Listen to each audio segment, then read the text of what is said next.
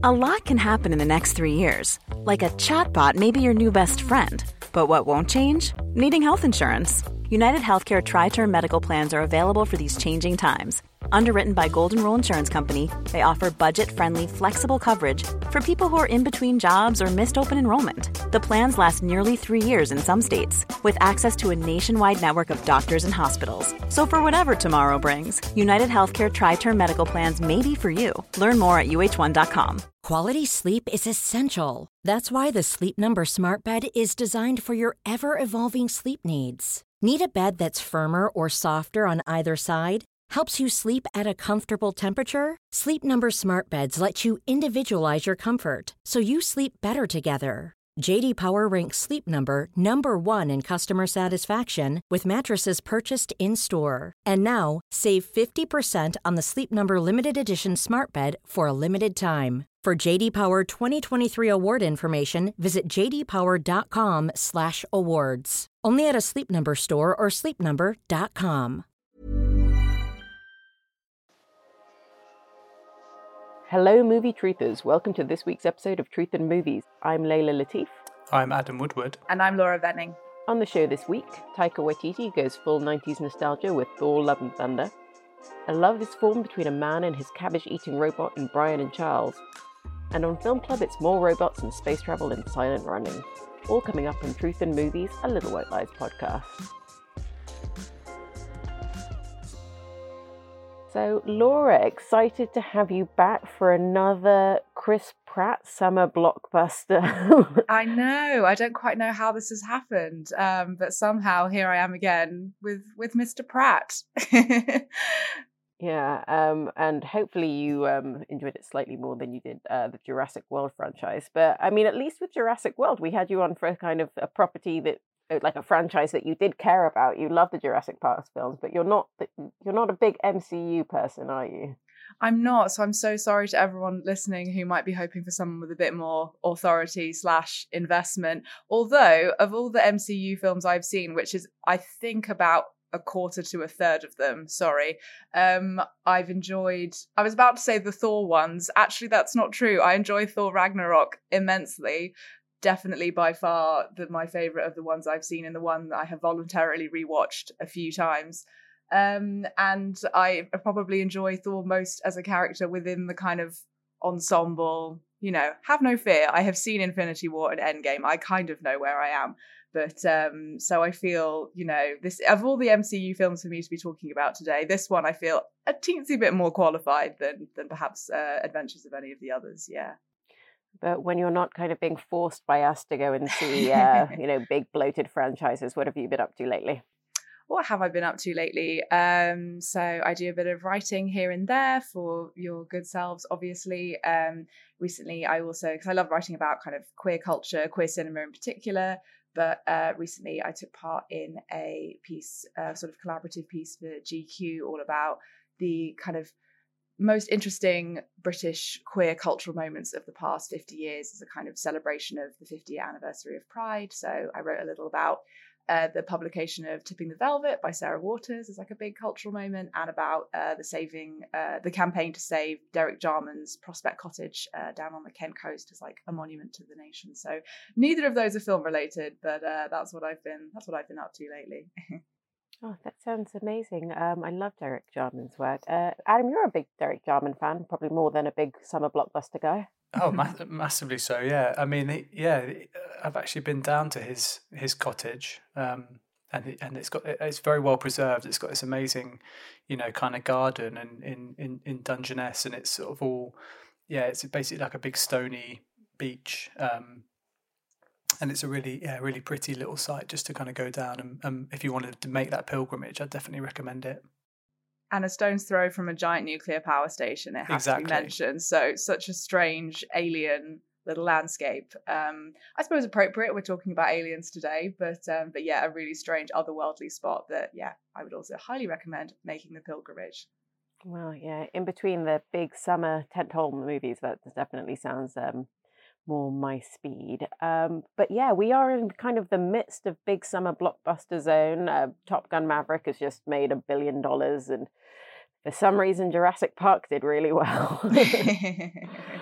But I'm wondering, are there any actual summer blockbusters that, that you're looking forward to, or of past years you'd like to see more of that sort of thing? Well, there's one coming up which is I wouldn't necessarily qualify as a, a blockbuster in the same sense that maybe Thor or Jurassic World are, but um, the new Jordan Peele film, Nope, which has sort of been pushed back a bit, but it's now coming out in August, I believe, over here, and that I think that looks like, um, in terms of the kind of scale and scope of the production. It looks like a bit of a step up for him, so that's quite exciting.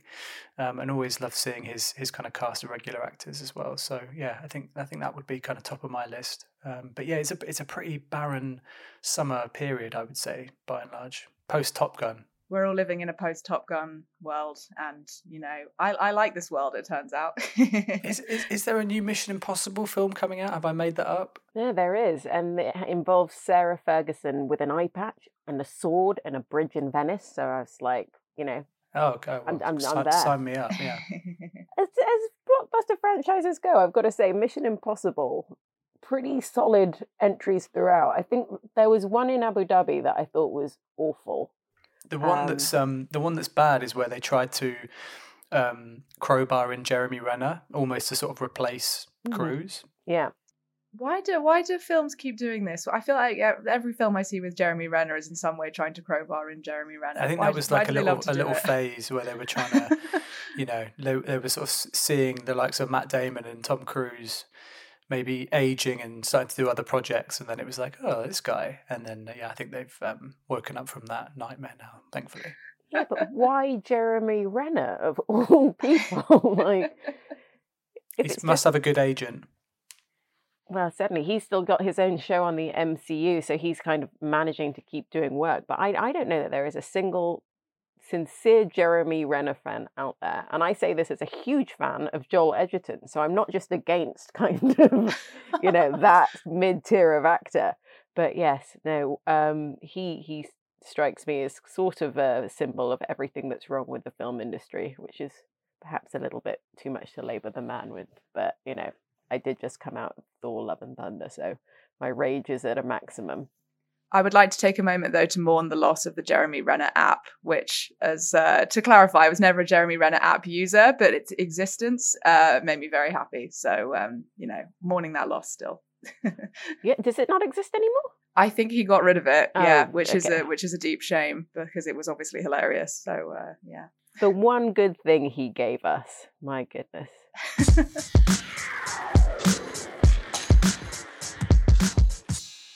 There's only one week left to claim your 30 day free trial of the Little White Lies membership. Join our community of film lovers and receive prints of your choice, monthly film recommendations, exclusive content, and behind the scenes access. Search Little White Lies membership via your search engine and click through to our Steady HQ page for a detailed breakdown of the plans. Now on to the movies.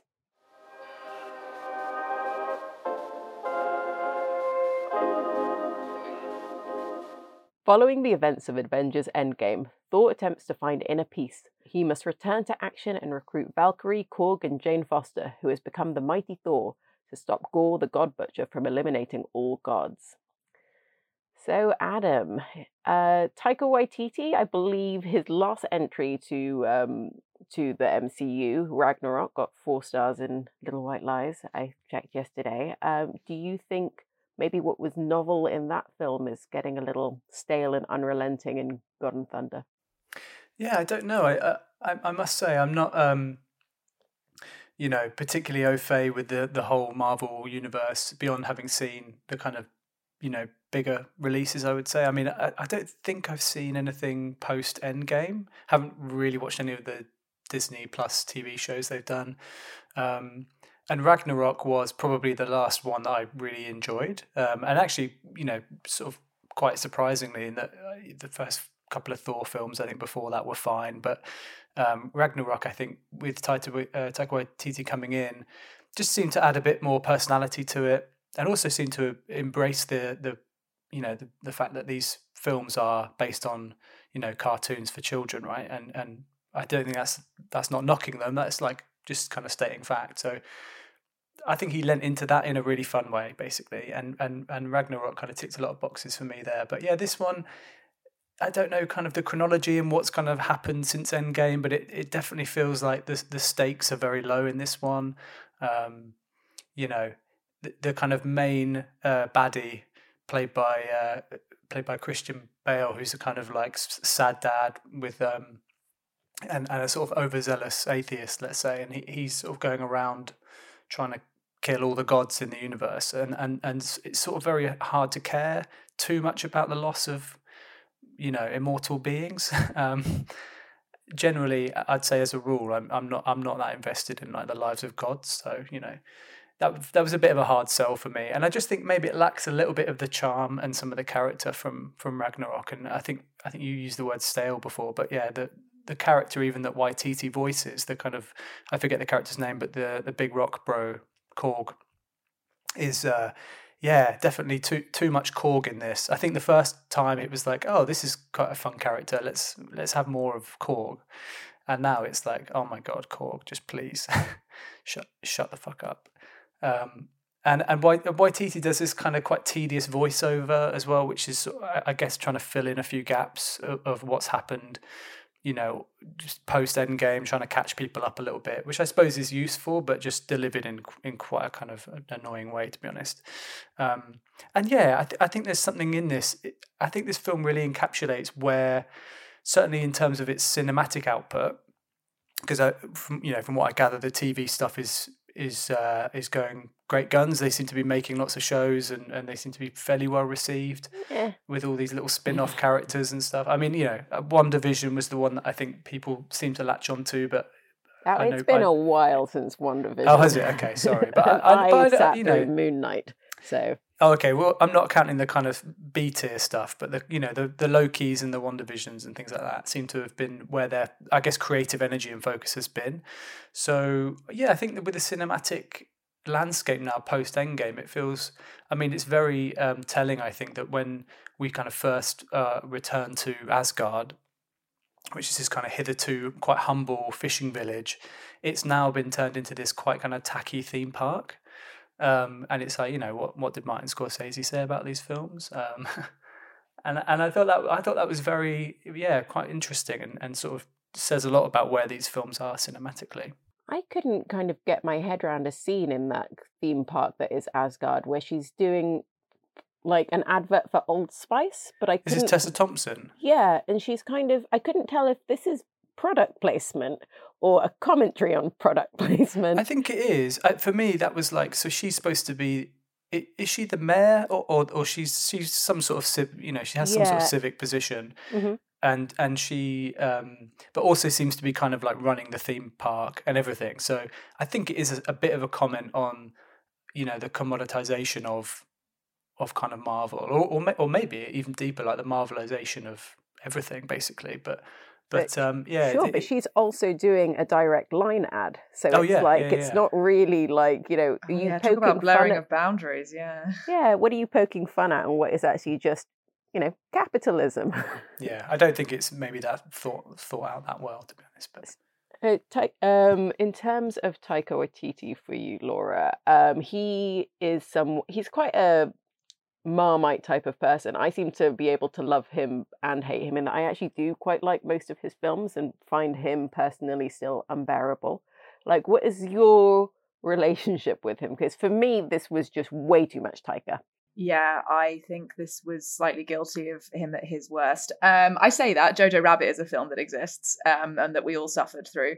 Um, yeah, I I first sort of discovered who he was, I suppose, along with a lot of people, when What We Do in the Shadows um, was this huge sensation suddenly. Uh, the film that is, not the not the TV show that it later uh, spawned, um, and really en- enjoyed his shtick. It, I think back then it did feel like something slightly different. It kind of coming from that same uh very New Zealand brand of comedy. Your kind of your Flight of the Conchords and um and kind of others of that ilk. And I have a lot of love and a lot of time for Hunt for the Wilderpeople. I think that is a pretty watertight uh, comedy adventure. I think it's it's a perfect blend of comedy and pathos, and it's got some very strong performances. You know, Sam Neill really is just wonderful in it. So um, and you know, I think in that film, you know, Taika Waititi restricts himself to a very, very brief cameo in that film, and it's funny, and then it's done perfect. Um, and yep, I, I I did love I did love Thor Ragnarok. Um, Jojo Rabbit really soured really soured him for me. So I didn't know quite how I would feel coming into this, having having Jojo Rabbit be the last thing that uh, that I saw by him. And yeah, I totally agree. I think uh, there is way too much Korg in this. I think the authorial stamp is uh, too large. Um, but yeah, I, am kind of like you, Layla. I have a bit of a mixed uh, mixed feelings towards him, um, and I kind of wish he would uh, he would go back to his roots and make some smaller comedies, but uh, but here we are. He doesn't seem to be hugely interested in that, considering I think he's doing a Star Wars thing next. Is that right? Did that already happen? I've slightly lost track. Sounds about right, doesn't it? Yeah, yeah. The the kind of the line from from small indie director to Marvel and Star Wars. Yeah. I think what I would say, picking up from what you were saying about um, Hunt for the Wilderpeople and even Jojo Rabbit, you know um, I, I wasn't particularly a fan of that film, but I think it shows where his strengths lie in terms of, and, and I guess his interests lie in terms of creating these films from um, often from like a, a, child's point of view. And he's, you know, he's quite actually adept at that. If you go back all the way to kind of Boy, one of his much earlier films, and it was interesting in this that one of the kind of main, um, you know, subplots is that there's there's a load of children from Asgard who've been kind of taken hostage by this by Christian Bale's villain, but he doesn't really go anywhere with it. And I was really surprised. He has all these kind of young actors to work with. There's a kind of scene where, you know, they get to do a bit more towards the end. But I, I thought that was a little bit wasted and, you know, would have liked to have seen more of him working within that, you know, um, like you say, that kind of comedy space a bit more, but working with the younger actors. Um, there is a bit of a scene near the end with a young actor who I, who I thought was very funny and, and very cute in the in the kind of brief moment she was in it. But again, it kind of comes too late by by that point. So yeah, I'd like I'd like to see him maybe go back to to working in that mode a bit more. Yeah, I mean it. It, it seemed very strange that there were certain plot points that were like really underserved. Like we just kind of see um, mighty Thor appear, powers, and and you know as a supreme fighter. There's no kind of thing about what it is like to get those powers or what it means or her kind of toying around with them. But then we're given a strangely long time to like this joke that was already in the first one with these Matt Damon and his brother playing each other and a Sam Neill cameo. Like stuff that really I wonder whether it's just after the success of Ragnarok, this is just a very undisciplined thing. This is just kind of a little bit like a guy who's like, oh, this is what I think is funny. People want more of me. They want more of my in jokes, and as a result, it, I think to me it was just a complete mess. And it did remind me a lot of um, the Northman in a weird way, and that were kind of using these like Viking symbols and and, and stuff like that in a way that um, just felt so like thoughtless in comparison. Um, I mean, one of the worst elements for me was uh, Russell Crowe showing up as kind of Zeus that you know and that's a great actor that moment should mean something but i mean did that did any of the kind of zeus stuff work for you laura i honestly thought that was quite funny but i mean maybe I, eh, eh, I, don't know i think it felt like a bit of a departure from quite a long period of fairly bland we're zooming through space stuff that I was like, oh, here's someone coming on and doing their pantomime bit. I mean, yeah, of course it was absolutely ridiculous. I, I but I think the section I enjoyed the most was we're in this absurd gilded CGI screensaver, infinity screensaver, you know. Um, and here comes, you know, uh, an actor who has kind of knowingly let go of his once sort of I don't know, I'm thinking back to his time as, you know, in Gladiator, his kind of peak action star. You know, he's kind of let that go. He's coming on and doing something very, very, very silly. Um, I imagine that was supposed to be a Greek accent. Uh... Well, I, it reminded me, and maybe like this might be a bit of a kids ask your parents moment, but it reminded me of like the Harry Enfield um, character Stavros, which is like this very, crude kind of caricature of a Greek like kebab shop owner, and and I mean he's literally doing that accent in this, and and the mannerisms. It was like, oh my god! I mean, fair play to Russell Crowe for kind of really, you know, it, it feels like quite a self-deprecating performance, and it, and he's he get I think he gets the silliness of it, but yeah, it's also meant to be quite a kind of serious scene, and maybe those two things don't quite marry up too well. So it is quite bizarre that we have all this all this very very very very silly stuff going on and then every now and then we veer back to cancer. It's like jesus christ like i think there is a tonal mismatch and you know i get it's, it's difficult because you need something real to kind of underpin all of this kind of neon zooming around. Um but it doesn't it's just too far in the other direction. I think in ragnarok it it worked a bit better because you know there was a real sort of the relationship between the brothers just kind of works. There's kind of some stuff underpinning there that that feels real, um, but it it you're you're not kind of clobbered every kind of 15 20 minutes with a reminder that this is cancer there's cancer there's stage 4 cancer which i just felt oh, they, really they kept didn't saying work. it's stage four. It's stage four. It's like, yes, okay, I'm listening. Like I've been listening this whole time. I get it. Um, and I think also, I mean, Layla and I were kind of having this conversation earlier in terms of the way that Marvel movies represent bodies, and for both kind of you know all genders of uh, of its cast members, and something really quite strange. And I don't know if I, I I don't quite know what to make of it. The veering from Natalie Portman with these extreme kind of pumped up arms, um, and to her in her sort of human state when she's very, very frail and emaciated. And something about that whiplash did not sit well with me, but I can't quite put my finger on why. Mm. It, I mean, it does. It is kind of explained within the logic of the film, but it is, like you say, just that switch between, you know, the kind of japes of of them, you know, hopscotching around the universe, defeating various, you know, ne'er do wells, and then and then crashing back into this stage four triple underlined like oh you're meant to feel sad now. And actually i think chris chris hemsworth for all that i, I think he's like a, quite a funny performer and he's very good as thor. I think those kind of more serious moments didn't didn't quite land for me. I think i think it's not strictly his fault but yeah i think where you've got a really a, a you know a, a, an actor with really serious like dramatic chops in natalie portman I'm not saying chris hemsworth maybe completely lacks that, but I think he doesn't quite manage the, the gear shifts um, as well. And I think part of that is down to the screenplay and it's down to um, Waititi's direction as well. But yeah, I think, I don't know, that whole cancer subplot to me felt very glib. I don't think it's handled very well at all. Yeah, and he, I think Waititi doesn't let it ever kind of sit with any significance because the film is so overpacked with jokes, um, with like almost every line is kind of a little bit of a you know, a little bit of a dig or something. So those moments don't really have any significance. And as we got to the kind of final act, I was still had no real sense of the stakes here beyond stage four cancer, of which nobody seems to be able to do anything despite the fact that everyone is magic and most of them are gods and then just kind of this like slightly unsettlingly Middle Eastern coded Christian Bale who seems to at least be having a really fun time as like the mega atheist, but then all the gods seem awful. So I don't really understand. Is th- is this the bad guy? Did you have a sense?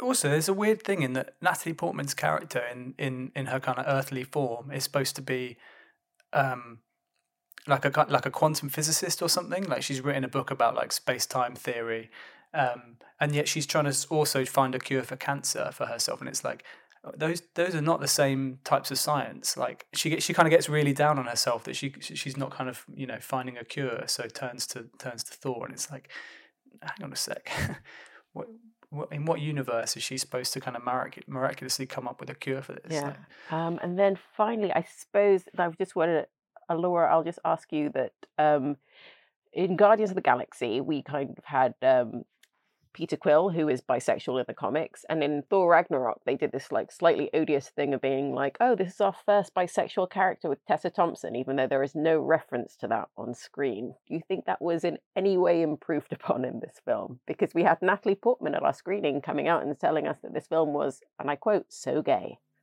Yes, I think she actually even said the word super gay. Um, perhaps a little, a little play on the word superhero. Um, I can't believe Academy Award winner Natalie Portman has now lied to my face. Um, this film is not super gay, obviously. I think we all knew that this was total bullshit. Um, I mean, to be fair, it is about as far as I reckon Disney slash Marvel is ever gonna go in that uh not not in terms of um, uh, Peter Quill, who is actually only in this film for about five minutes at the beginning. Um, I think he, there's quite a lot of him in the trailer, as far as I remember, and and really the Guardians of the Galaxy disappear very early on, so they're slightly they're not you know hugely relevant to this film. Um, and um, and in terms of Valkyrie, it's a bit better. I mean, oh god, it feels depressing, like quantifying this stuff. There is um, there is Korg. Oh God, that oh but don't. That, but that, I mean, is that enough? I was thinking, like, is this enough to get this film banned in like Saudi Arabia, or you know, I'm not sure it is. I think it's quite. It's, yeah, it's kind of implied. It's a bit. It's a bit nudge wink, isn't it?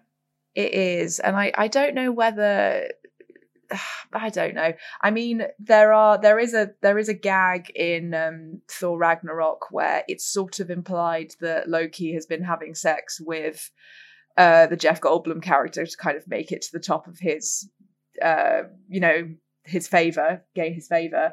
And it's all very wink, wink, nudge, nudge. Um, isn't it funny the idea of men having sex? And that slightly, that kind of carries over a bit into this one in terms of the Korg stuff.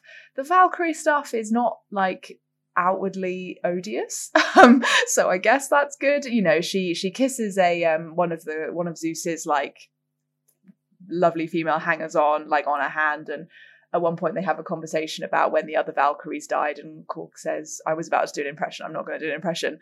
That uh, that that maybe her girlfriend died in in this battle, and that's it. Um, so I mean, it's sort of improved, but also I can't really bring myself to care very much about how these films do or don't represent queerness. Um, because I just don't think we should be looking to these giant commercial films for this. And it continues to baffle me that people place so much importance on it.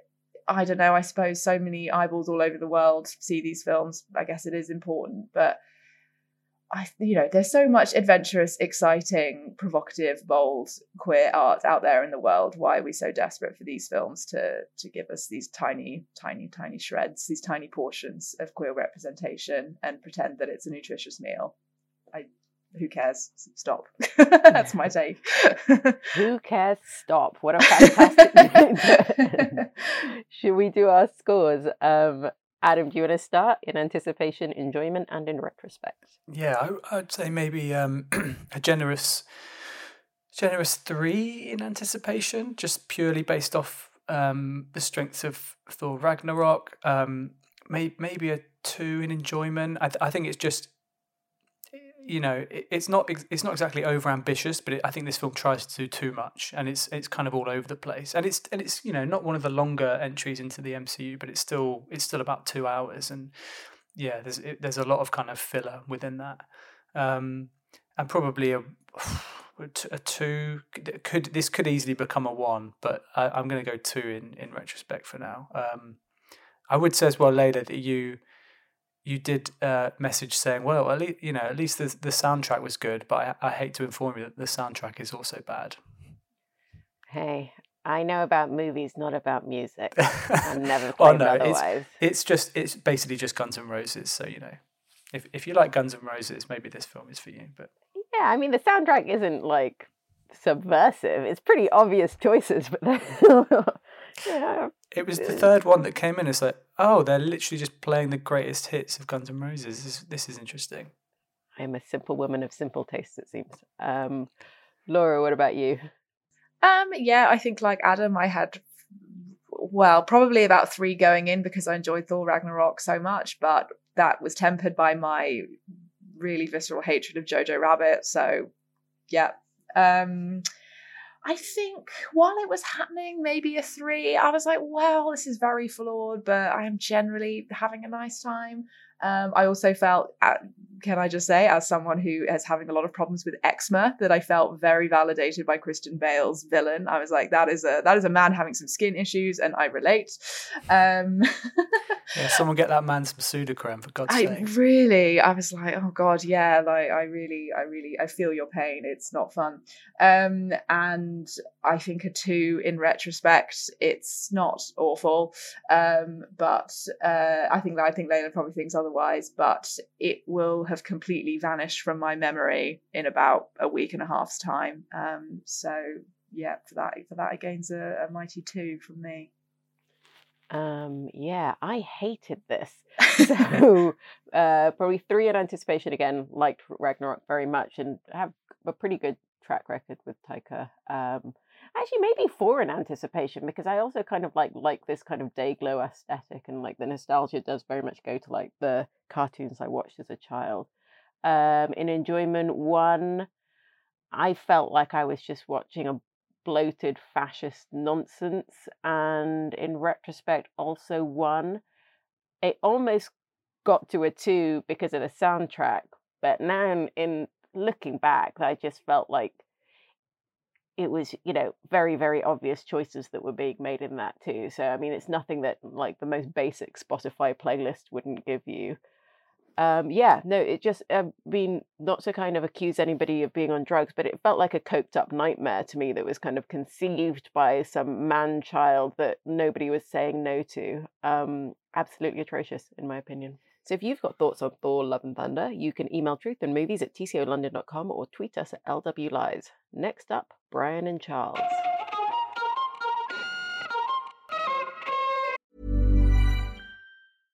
Hey, I'm Ryan Reynolds. At Mint Mobile, we like to do the opposite of what Big Wireless does. They charge you a lot, we charge you a little. So naturally, when they announced they'd be raising their prices due to inflation, we decided to deflate our prices due to not hating you. That's right. We're cutting the price of Mint Unlimited from $30 a month to just $15 a month. Give it a try at mintmobile.com slash switch. $45 upfront for three months plus taxes and fees. Promote for new customers for limited time. Unlimited more than 40 gigabytes per month. Slows. Full terms at mintmobile.com. Ever catch yourself eating the same flavorless dinner three days in a row? Dreaming of something better? Well, HelloFresh is your guilt-free dream come true, baby. It's me, Keke Palmer.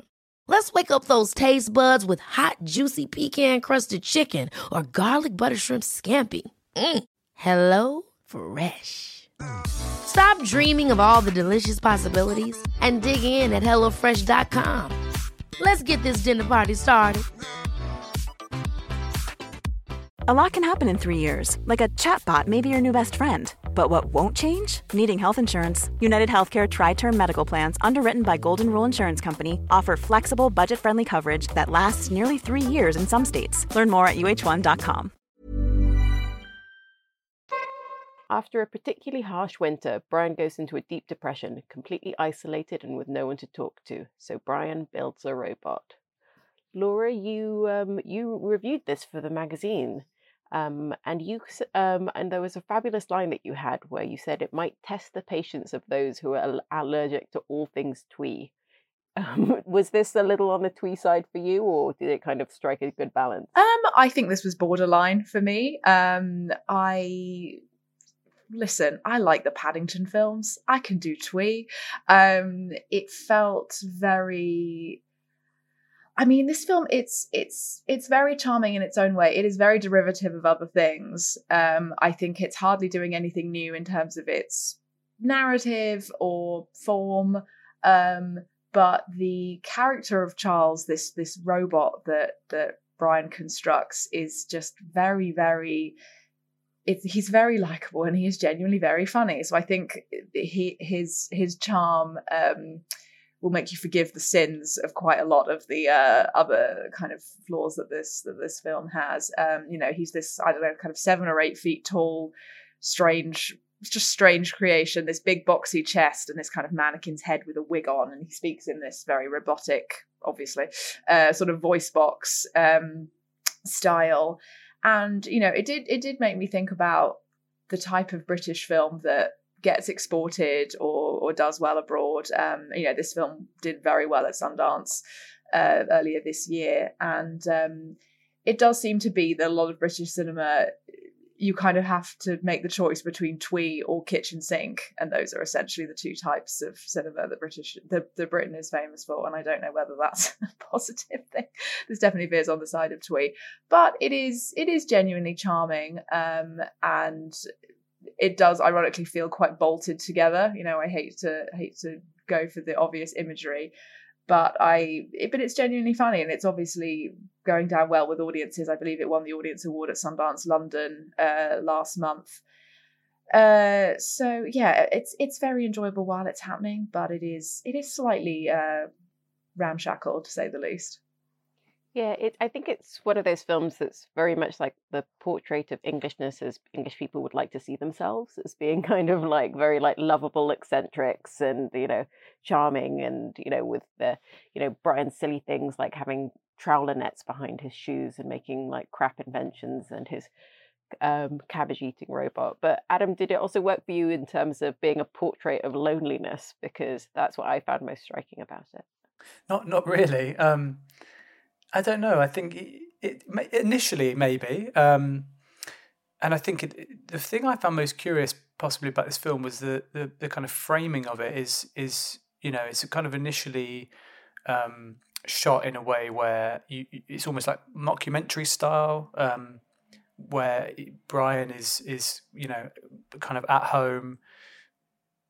There's a there's seemingly a camera crew going around like following his his kind of day to day of really not doing all that much, kind of showing off his various eccentric inventions. Um, you know, just pottering around basically in this kind of remote Welsh village. And uh, it, it, you know, it's quite sweet in those moments. I think it, the humor is, you know, I, I personally I didn't think it was particularly funny. Some of the more quirky kind of character traits that they um, bring to this, but you know, I was interested by that framing device, and then they kind of abandon it. It just becomes uh, the second half of the film, you know, where where you had this handheld kind of more sort of, um, you know, verite style. It, it suddenly abandons that and becomes you know, Laurie, I think you said it's kind of borrowing from quite a few different things, quite derivative, and it and it just yeah, just follows this very rote kind of plot. Um, there's a kind of romance angle. There's a local guy who's kind of picking on Brian all the time, and and you know, there's all, also the kind of bromance that buds between him and Charles, and yeah, it, it doesn't really kind of commit to any of those ideas particularly. It just kind of like follows this very humdrum narrative. And i was a little bit disappointed by that but i think you know it, this is a film that's heart uh, its heart's definitely in the right place. Um, and and as you say i can see it being a kind of a, a success as an export of kind of what i think people assume all british films and actually british people are like um, I think the Charles character is probably more successful than the, than the Brian character. It's funny because David Earl, who's who's kind of one of the writers and plays Brian, it's kind of a recurring character of his who's appeared on stage and he's appeared in a few kind of Ricky Gervais things over the years. And uh, you know, I, I'm not particularly a fan of that character, but it's it is funny that he, he's kind of instantly upstaged by this. I mean, it's a it's a guy wearing a big cardboard box, but it's still it still has kind of more soul and uh, and and and character than than Brian. I think um, it, it felt to me like the sort of thing Jacques Tati would probably come up with if he was still alive and making films. It's got that slightly eccentric, absurd quality to it, which I think I think works. Um, so yeah, I, I think it's a, probably a thumbs up from me for Charles and a bit of a thumbs down for Brian. Oh, poor Brian, always struggling to connect with people. Can't can't catch a break, that guy. Yeah, no, I was struck by the um the I what is it about Charles really? Because it is just like it is a it's funny because he's such a kind of craply designed robot, but he's also so endearing. Like even the, like the basicness of him kind of makes him seem more human, I suppose, and he doesn't go into that like weird uncanny valley. I mean, how did you feel about the design elements of it, Laura? Yeah, I mean, I think what works is I think the fact that the head can swivel really helps. And like the, he's got this extending neck, which adds a lot of extra character to this otherwise completely blank face and obviously the voice being come you know it's coming out of an automated voice box it's not very expressive and something about the the timing of that really worked. I think maybe there's something kind of animalistic about it in the way that you just you know an animal will have a blank expression but the timing of the way it tilts its head or kind of moves um really works. And actually ironically of course they they mine a lot of humor out of the fact that if you you know the the the, the sheer humor of uh, you take a silly sentence and you put it through a voice box and it's said in this very deadpan style. Um, you know, just think of all the kind of appearances Stephen Hawking has made doing these kind of comedy bits, whether it's for comic relief or whatever. It's essentially that gag over and over again and it kind of it might taste test your patience um but in in general it does work and i think i also mentioned this in in the review of like there also seems to be a slightly monty python-esque touch to some of the humor, but that might just be because the name Brian is said in this film about a million times. So maybe that's just the association for me. If you just have the character endlessly saying Brian, it's gonna make me think of Monty Python. Um, but yeah, I think the design does work as something believably shit that someone would make in a shed. Like I do buy that someone could have bolted that together. Like of course the concept is uh is overall not very believable, but you look at that thing and think, yes, someone could have built that in, in a shed. Yeah, no, there's somehow nothing more endearing than a than a craply invented thing. I mean, I suppose it goes to Wallace and Gromit and to uh, is it Chitty Chitty Bang Bang that he's a terrible inventor, or well, one of those. Um, but yeah, let's get some scores on this. We'll probably start with our. I'm going to guess our lowest one, Adam. Oh yeah, um, I'm not a big fan of uh, David Earl. Is someone I quite like as a as a as a kind of voice. He does a few podcasts um, with the com- with the comedian Joe Wilkinson, and, and I think they're a good kind of pair together. But I, I'm not the Brian Gittins character that he does. I'm not a fan of at all. So I, I would I would have said a kind of two maybe for anticipation, um, probably a three for enjoyment. Um, I think it just has enough kind of charm to carry it through. Um, but that that would drop back down to a two for me in um, in retrospect. Oh, and poor Brian tried so hard to please you. Laura, what about you? Um, I believe in in the magazine I gave this threes across the board. I had I had never heard of David Earl. I was not familiar at all. Although I suppose, and you know, I'm glad after the fact I found out he someone who worked with Ricky Gervais a lot because that really would have clouded my clouded my judgment going in. I'm not a fan of Ricky Gervais. Um, yeah, I think it's I think it's it's it's it's endearing it's fun um it will not leave a lasting impression um but i i would recommend this to people who um who enjoy a bit of light slightly daft comedy um but it probably won't change your life. Uh yeah no strangely in um for me probably would have been three four four but maybe i'm going to drop down to a three four three because somehow now that we've mentioned hunt for the Wilderpeople and I am thinking that, like, oh, actually, there's sort of like quirky little comedies of these like little rural communities can actually be a little bit better and more memorable than this. So, uh, Taika, you uh, you have done good stuff in the past. So, you know, Brian and Charles leaves on a three with me. So if you've got thoughts on Thor, Love and Thunder, or Brian and Charles, you can email truthandmovies at tcolondon.com or tweet us at lwlies. And next up is Film Club.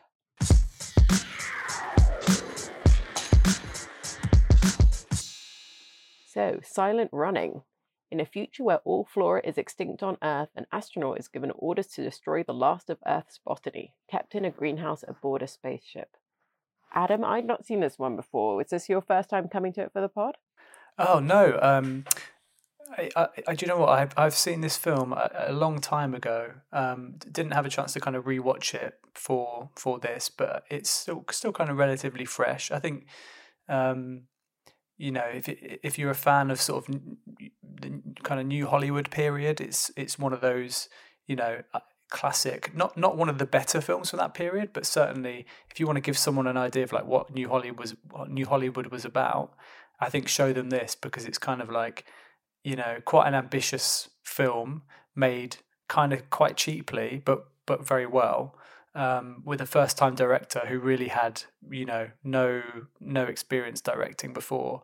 Um, you know Douglas Trumbull, well known for his kind of visual effects work on things like 2001: Space Odyssey, and I think there's even some sequences which um, were kind of originally developed for that film that ended up in this. So, you know, I think visually and in terms of its effects, it works really well. And, you know, so much of it's carried by Bruce Dern's character. But yeah, it's, it's that curious period in the sort of early 70s where, you know, a big studio was willing to chuck money at a, a, a small project like this and actually, you know, um, put put some money behind kind of releasing it as well, which you know was, was a kind of wonderful short lived period in in Hollywood where we're able to to give opportunities to up and coming and, and, and sort of more raw filmmakers. Um, Laura, Gene Siskel, when this came out, called it a poor man's 2001 space odyssey. I think it's a bit, I think that's a little bit too harsh, but what did you think of, um, uh, what did you think of Silent Running? Yeah, I think that is a little harsh. Um, I was excited to see this. I'd never seen this before, but but was very kind of aware of some of the iconography. Obviously, the sort of just that image of the the forest in the dome. Um, I was thinking about it last year when I watched the documentary, and now I need to be careful I get the name right. I believe it is called Spaceship Earth. I keep wanting to call it Battlefield Earth. That is not the same film at all. Um, this documentary about this biosphere project in the early 90s when a group of um, sort of scientists, biologists went into a real one of these um, uh, kind of biodomes, and the whole experiment failed pretty spectacularly. Um, I was a little disappointed by Silent Running. Is that is that sacrilegious? I think the design is amazing. I mean, the, the that the opening is so spectacular with this kind of low camera making its way through this very kind of wet, glistening uh, kind of undergrowth um, and this kind of very gentle folk music. Um, that felt very evocative of that period and that kind of counterculture. And I was really, I was really excited about this. But I think for me, the the the issue is the character or kind of slightly lack thereof of of the protagonist. I just didn't find him a very compelling screen presence. I sort of I didn't really sort of believe that he felt this terrible guilt of because of course at the in order to save this um these kind of last remnants of of real nature from earth he has to murder his um crewmates and kind of take care of the place on his own apart from these these um robot helpers uh, I just found him a bit blank and kind of lacking into in, in interiority. Um, I it just didn't quite work for me. Maybe there wasn't quite enough of him at the beginning with the others, or I, I don't really know. I just didn't really feel the dramatic weight of that guilt as I was clearly intended to do. Um, so that didn't really work for me but i think the design is is is amazing. And um you know these three robot uh assistants nicknamed huey dewey and louie which is that the are those the three ducklings from donald duck's relatives? Yes. Yeah yeah yeah. Um it's like these names are really ringing a bell but somehow i it was conflating it in my mind with the uh three you know the chipmunks absolutely not the same. Yes, I know how to be uh, getting my getting my small uh, my small Disney animals confused. Um, yeah, I I mean that's when the film really comes to life. It's just just kind of spending time in this in this uh, geodome biosphere, whatever we're calling it, um, and seeing these these amazing uh, these amazing um, robots and operate like I believe that each one had a person inside them, like a bilateral amputee actor performed each one, and you can actually really tell. I think that that there is because there really does feel like there's human characteristic characteristics there. You know, I was staring and thinking, there's no way that's an animatronic, just like the way it moves, the way the feet kind of interact with the ground. I just, you know, there must be a real person in there because you can really feel a sense of personality. But um, yes, overall I was I was slightly disappointed, although Poor Man's 2001, I think that is that is still a bit harsh because he is clearly doing something quite different from 2001. Yeah, I think there's obvious parallels in terms of obviously the setting and, and the kind of you know this this sort of last surviving um, astronaut protagonist and, and the kind of robots, but I think that's kind of where the comparisons end for me. And yeah, I, lo- I love the design of the robots and the characterization. Like you say, they've got all these kind of various you know vents and flaps and things that kind of move and there's a really I think there's a really funny cute scene where they're playing like poker which which is kind of quite deep into his you know isolation and and, and sort of yeah increasing kind of emotional reliance on these on these robots. And uh, yeah it's I, I guess you can see you know it's a bit of a precursor to more modern films like Duncan Jones Moon and there's even elements of like Claire Denis High Life in this I think that, that, that is kind of borrowed from. Um, and it, and it does just about hold up. I mean, yeah, I, love the Joan Baez soundtrack, and like you say, it's very kind of like of its time. Um, certainly, it, it, if you think about it thematically and kind of what it's saying about, um, you know, our relationship with nature and with, I guess, science and robotics and all those things. Um, I think I think it is kind of interesting to view it in the context of when it was made, rather than rather than so much now. Um, but yeah, I think it's a it's you know I think that's definitely Siskel was was kind of giving it short shrift there. I think it's it's a more interesting and more um, you know um, more kind of like yeah, certainly like artistically interesting film that maybe he's giving it credit credit for. And and actually, I think most films would kind of fall short if you're comparing them to 2001 anyway. So I'm not I'm not sure that's yeah. I don't fair. think I realised until um, I read up on it afterwards quite how near the beginning of the kind of environmental movements this film was. I didn't realize quite how ahead of its time it was in the sense of kind of I think Save the Earth had only really just got going, and it was a few sort of I don't know five or so years after the publication of Silent Spring. Is it Silent Spring, the Rachel Carson book that was hugely influential in terms of the way we think about the environment and like maybe that you know we're we're ultimately harming nature beyond repair. Um, and that yeah that really did resituate it, um, it for me as something a bit more radical than maybe I, I first thought because a lot of these ideas are obviously quite you know mainstream now and just accepted. Um, so yeah, more radical than I thought. I think. Yeah, certainly. I mean, like now in a world where you've kind of seen Don't Look Up and WALL-E and you know all of those other films, like the idea of like, oh, maybe maybe man's treatment to uh, botany is is is not really going on a very good path is a little less exciting idea to engage with. So I think it's interesting that almost all of us like what we took from it most was like the production design mm. elements. Mm. And, and Douglas Trumbull as well worked on um, the Andromeda Strain around the same time, which I think they, they were released as like a double feature. Um, and and that based on the kind of Michael Crichton book from from the like early seventies, and it's yeah, it's like interesting. You know, you think about that's kind of height of the Cold War, and there's all this this fear of kind of um, you know a, a, attacks for you know biological kind of chemical warfare attacks and things like that. So interesting like yeah as i say looking at it in that context and the, the is definitely tapping into not just andromeda strain but but this film silent running is tapping into kind of these kind of fears and and uh, i guess ideas about the future and what it may have in store for humanity. Yeah i mean bringing it back to derek jarman i kind of really enjoy a film like this that is kind of so pessimistic and kind of like i think you can feel like a tangible anger from the point of the filmmaker about like the world in which they are living. So take that, Gene Siskel. so if you've got thoughts on these films, you can email truthandmovies at london.com or tweet us at LW Lies. Next week, Dakota Johnson has some regrets in Persuasion. Coming of Age comes with a price in Ekiara. And for Film Club, we celebrate Little White Lie's latest issue cover film, John Waters' Pink Flamingos. Thanks very much for tuning in, and if you enjoyed the show, please leave us a review and subscribe wherever you get your podcasts. Truth and Movies is hosted by me, Layla Latif, and my guests this week were Adam Woodward and Laura Venning. The podcast is produced by TCO London and edited by Jake Cunningham.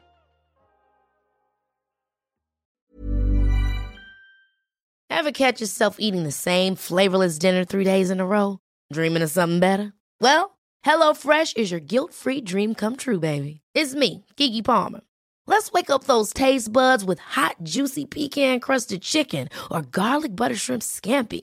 Mm. Hello Fresh. Stop dreaming of all the delicious possibilities and dig in at HelloFresh.com. Let's get this dinner party started. Hey, it's Paige DeSorbo from Giggly Squad. High quality fashion without the price tag. Say hello to Quince. I'm snagging high-end essentials like cozy cashmere sweaters, sleek leather jackets, fine jewelry, and so much more. With Quince being 50 to 80% less than similar brands.